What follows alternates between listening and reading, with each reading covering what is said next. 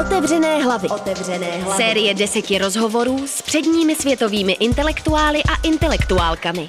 Otevřené hlavy. Každé pondělí po třetí odpoledne s Ondřejem Drhoněm na rádiu Wave. Prý ho čte Vladimír Putin, radil členům Ruské dumy i strany Spojené Rusko. Politický analytik a filozof Aleksandr Dugin má na současné ruské intelektuální scéně velký vliv. Ostatně, když mluví, nejde mezi jeho slovy o věčném sporu modernity a tradice nečíst odraz skutečné ruské geopolitiky.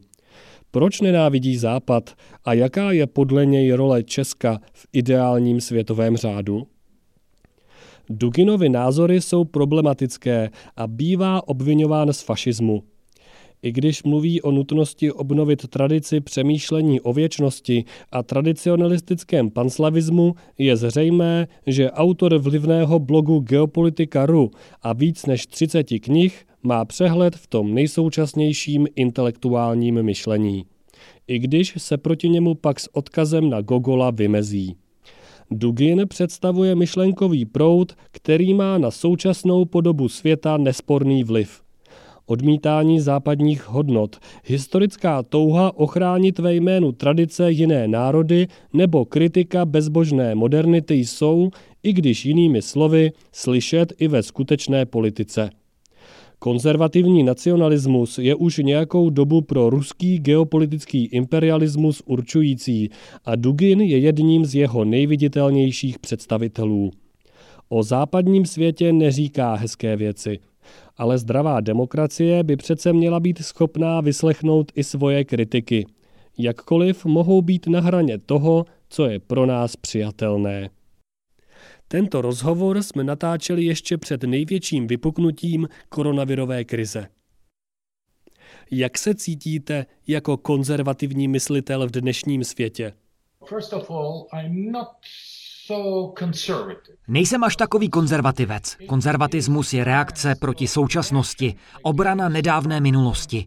Konzervativci bojují ve jménu včerejška proti dnešku, protože je děsí zítřek, jsou obránci statu quo. O to mi ale vůbec nejde. Já jsem proti modernitě a modernita začala před mnoha staletími. Jsem jak proti minulosti, tak proti dnešku i pravděpodobné budoucnosti. Neodmítám ale nějak povrchně jen moderní kulturu. Vadí mi modernita jako taková. Mým cílem je nekonečno, věčnost, která si zaslouží jako součást antické kultury obranu. Věčnost je inovativní, čerstvá síla. Není to konzervace starého, je to radikální protiváha vůči všemu, co představuje západní modernita, která nekonečnou dimenzí být odmítá. Ale nejsem obránce starých pořádků. Vracet se do minulosti není možné ani užitečné. Přesto jste velmi kritický k západnímu liberalismu. Jak souvisí vaše odmítání liberalismu s kritikou modernity?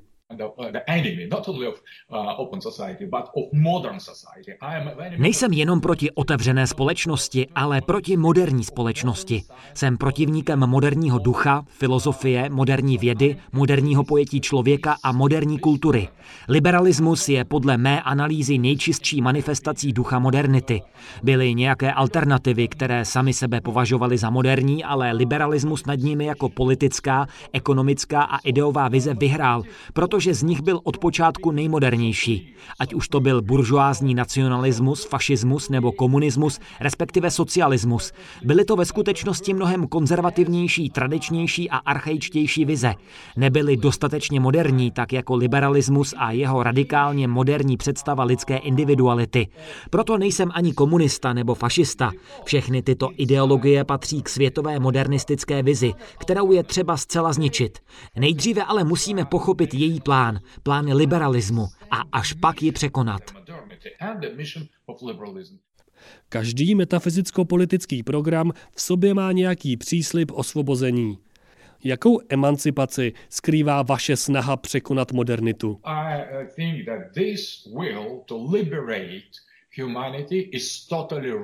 Podle mě je především tato touha lidstvo osvobodit zcela chybná. Na osvobozování je příliš brzy.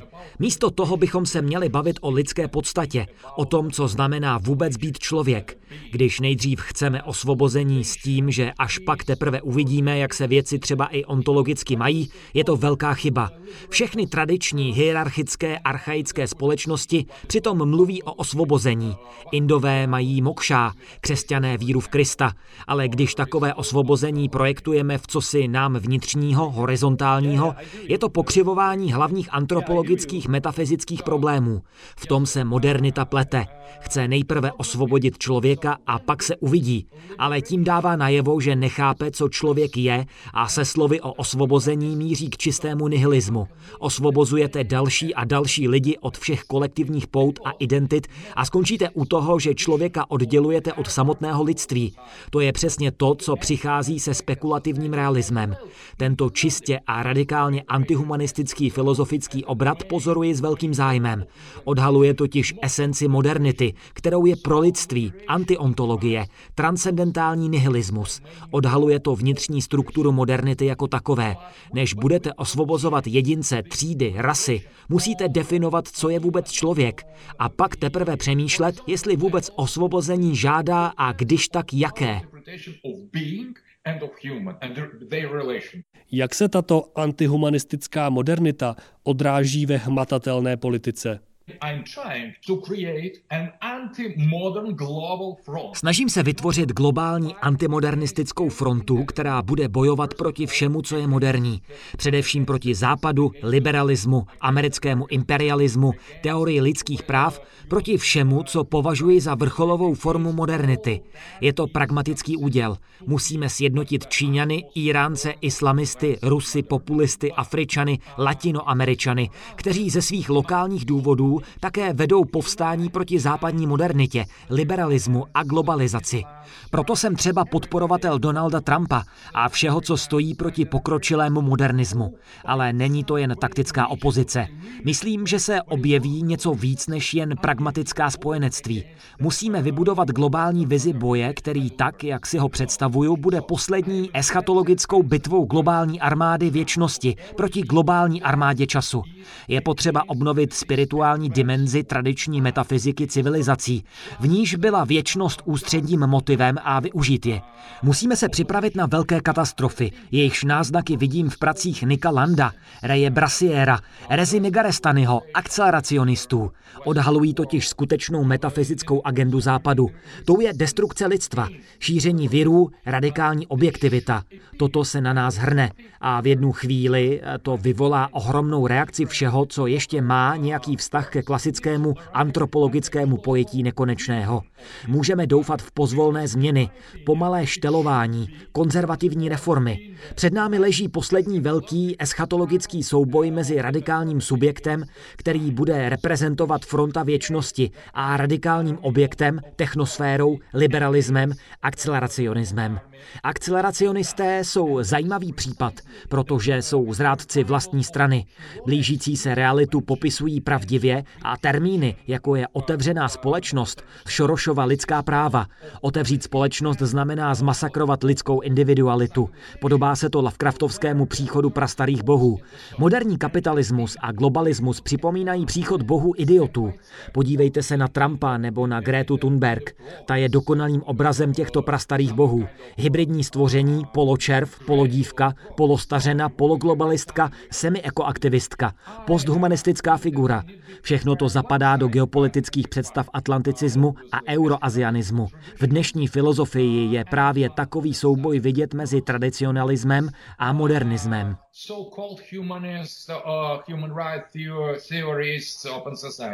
Díky, že jste zmínil geopolitiku, protože tím se dostáváme k vaší takzvané čtvrté politické teorii, kterou, pokud se nepletu, právě popisujete. Jaká je ve vaší představě tohoto boje role Ruska? Geopolitika vždy souvisí s metafyzickou realitou. Když se podíváte do naší historie, Rusko vždycky bylo definované svou opozicí k západu. Ortodoxně křesťanská slovanská identita byla ustavující ideou našeho národa po staletí. Díky ní vznikla i česká slavofilská tradice, ještě před naší vlastní ruskou verzí. Panslavismus a nejvíc ze všech Rusko v ní bylo považováno za jakýsi katechon, poslední překážkou proti příchodu západu světa antikristova. Tato opozice proti západu, jeho reformám a způsobům organizace společnosti byla klíčová motivace ruské společnosti po mnoho staletí. Geopoliticky vzato dosáhla svého vrcholu v souboji mezi carskou říší a Británií. Navíc to ve skutečnosti byla anglosaská tradice, v níž se opozice mezi modernitou a tradicí, západem a východem objevila. Jako věčnou metafyzickou ideologickou opozici ji popsal britský geopolitik Halford John Mackinder jako spor mořské a pozemní moci. Je to skvělý způsob, jak na historii carské říše, Sovětského svazu a moderního Ruska pohlížet. Ale není to jenom o Rusku proti Americe, Rusku proti Západu, ale taky populistech proti globálním liberálním elitám. V tomto smyslu je Trump, respektive ve své kampani byl svým způsobem euroazianista. Zajímala ho pozemní síla, pozemní moc hluboké Ameriky, chudé a pevninské, stojící proti liberálním finančním elitám New Yorku. Geopolitika není pouze horizontální, ale taky se o ní dnes bojuje uprostřed každé společnosti. V Iránu, Indii, České republice, Francii, Itálii, Latinské Americe i Rusku. Všude vidíme stejný spor tradiční identity a globální elity. A přesto toto se děje v moderní Evropě. Evropské elity představují mořskou moc, zatímco populismus je ta pozemní. V dnešním postideologickém světě je zřejmé, že nikdo, a to včetně Západu, už nevěří v univerzalitu liberální demokracie a otevřené společnosti. Tyto představy pouze sloužily k zakrytí jiných ekonomicko-politických operací. V rozhovorech s vámi jsem narazil na váš koncept archeomodernismu, kde vykreslujete Rusko jako hraniční prostor mezi modernitou a tradicí. Pokračuje tohle i dnes? Archeomodernita je nemoc společností, na které byla modernizace uvalena zvnějšku. Platí to jak u Ruska, tak u východoevropských zemí, které jsou uvnitř mnohem tradičnější, ale na povrchu se tváří moderně. Nejpokřiveněji a nejodpudivěji je to vidět na Ukrajině, která je sice modernizovanější než Rusko, ale zároveň je to modernistická karikatura. V případě Ruska to nejlépe popsal Gogol, když na přirozenou identitu tradičního zdravého lidu zautočí modernita. Vznikne monstrum. Přesně taková je ruská modernita. Působí bolest, utrpení, vytváří strašlivou kulturu. Do Ruska archeomodernitu zavlekl Západ, Petr Veliký, bolševici, liberálové. Archeomodernita ale obsahuje i velkou tradiční složku, prastaré posvátné kořeny ruské národní identity. Ty se prostřednictvím modernity projevují obludnými způsoby. Přesně takové je putinovské Rusko. Je to monstrozita, nemocná společnost, která je uvnitř roztržená mezi tradicionalistickými obyvateli a liberálními prozápadními elitami, jež praktikují karikaturu cézarismu. V porovnání se Západem je ale zřejmé, že Rusko je mnohem tradičnější, konzervativní i co se do ontologických aspektů týče. A proto je Rusko lepší. Jsme velmi nemocná, perverzní společnost, ale pořád mnohem zdravější než cokoliv jiného. Jsme špatní, jsme společnost plná rozporů a utrpení, ale jakákoliv západní společnost je mnohem horší. Archaismus je nemoc, ale modernita je ve své čisté podobě virus, jed, smrt a destrukce. Vezměte si koronavirus. Je to virus s korunou, jako by král světa. Přesně taková je univerzalistická modernita. S ní je archaismus v rozporu.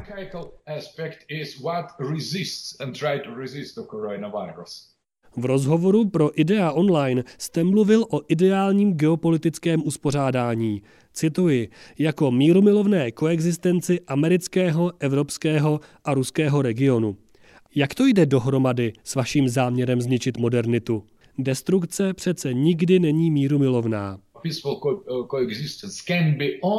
Taková koexistence by byla možná pouze tehdy, když by se modernita přestala snažit být něčím univerzálním.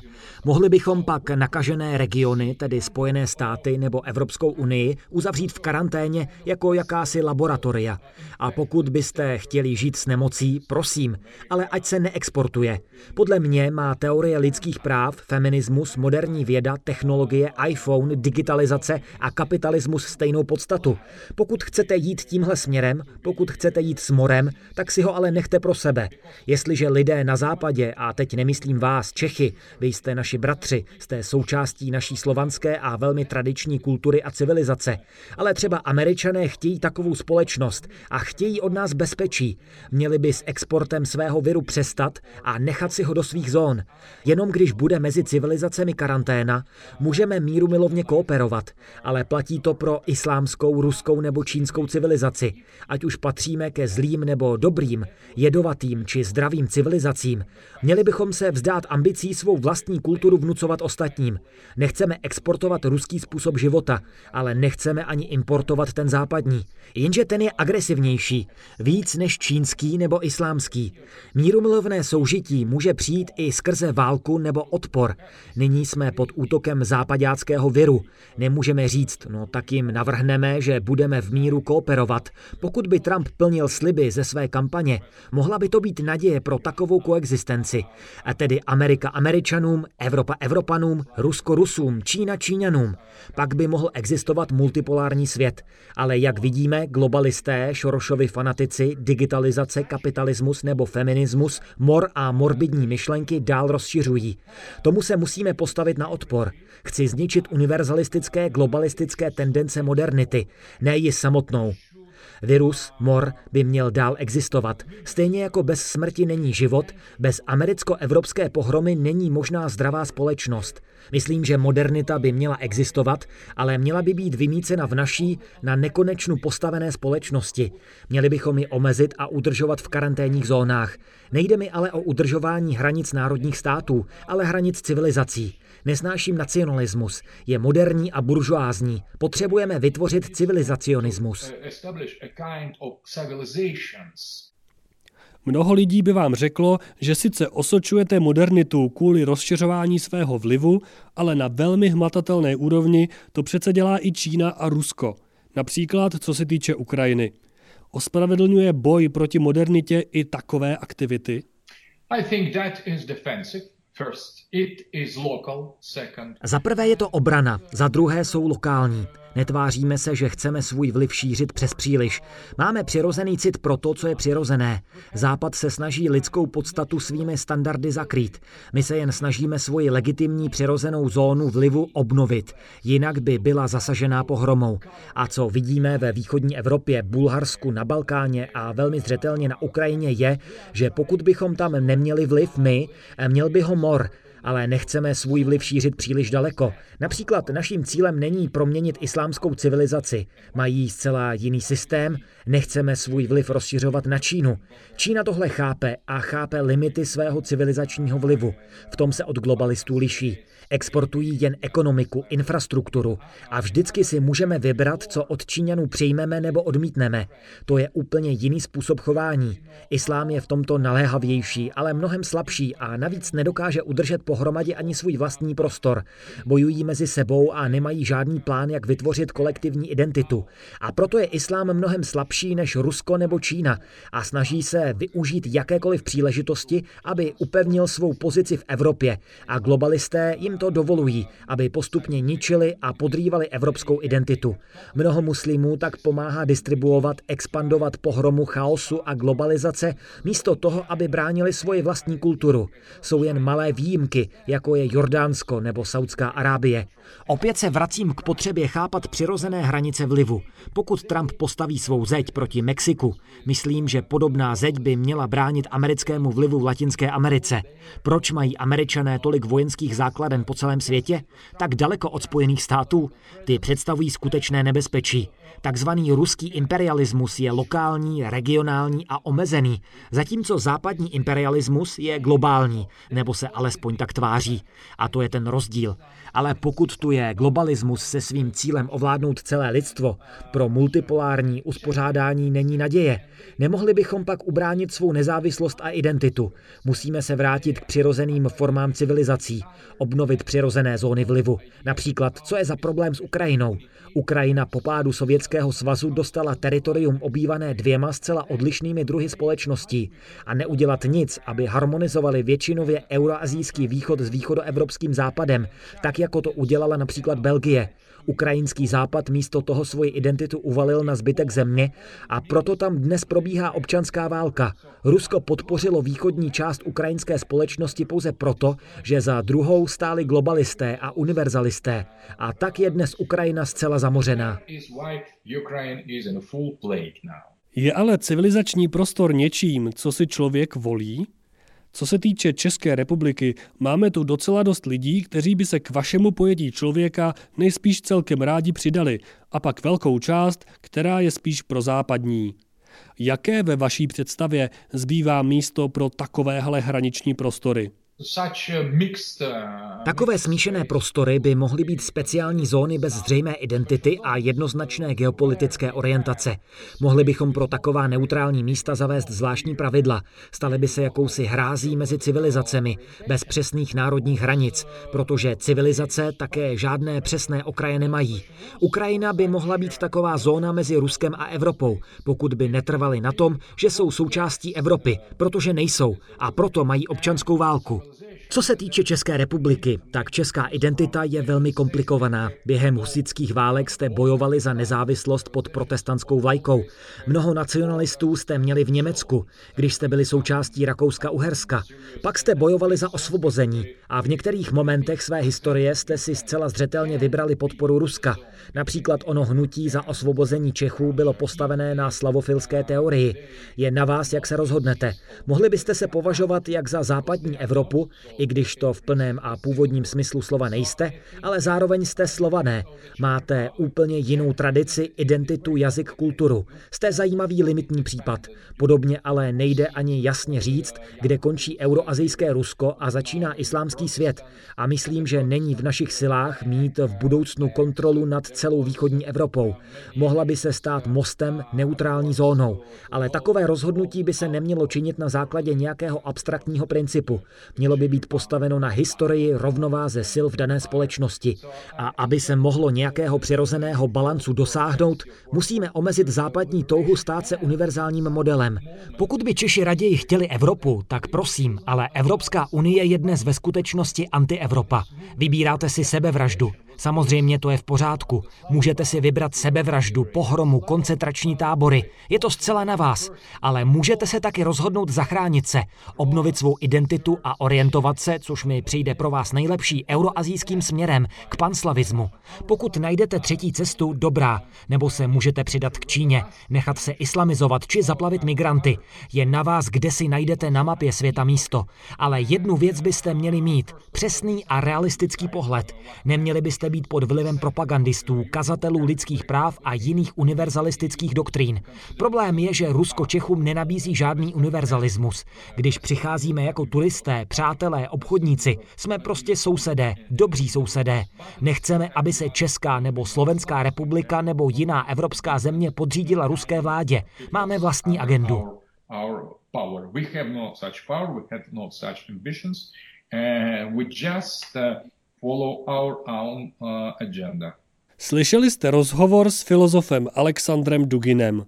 Naslyšenou se u dalšího dílu Otevřených hlav těší Ondřej Trhoň.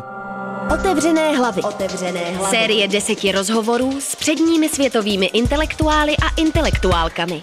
Otevřené hlavy. Každé pondělí po třetí odpoledne s Ondřejem Trhoněm na rádiu Wave.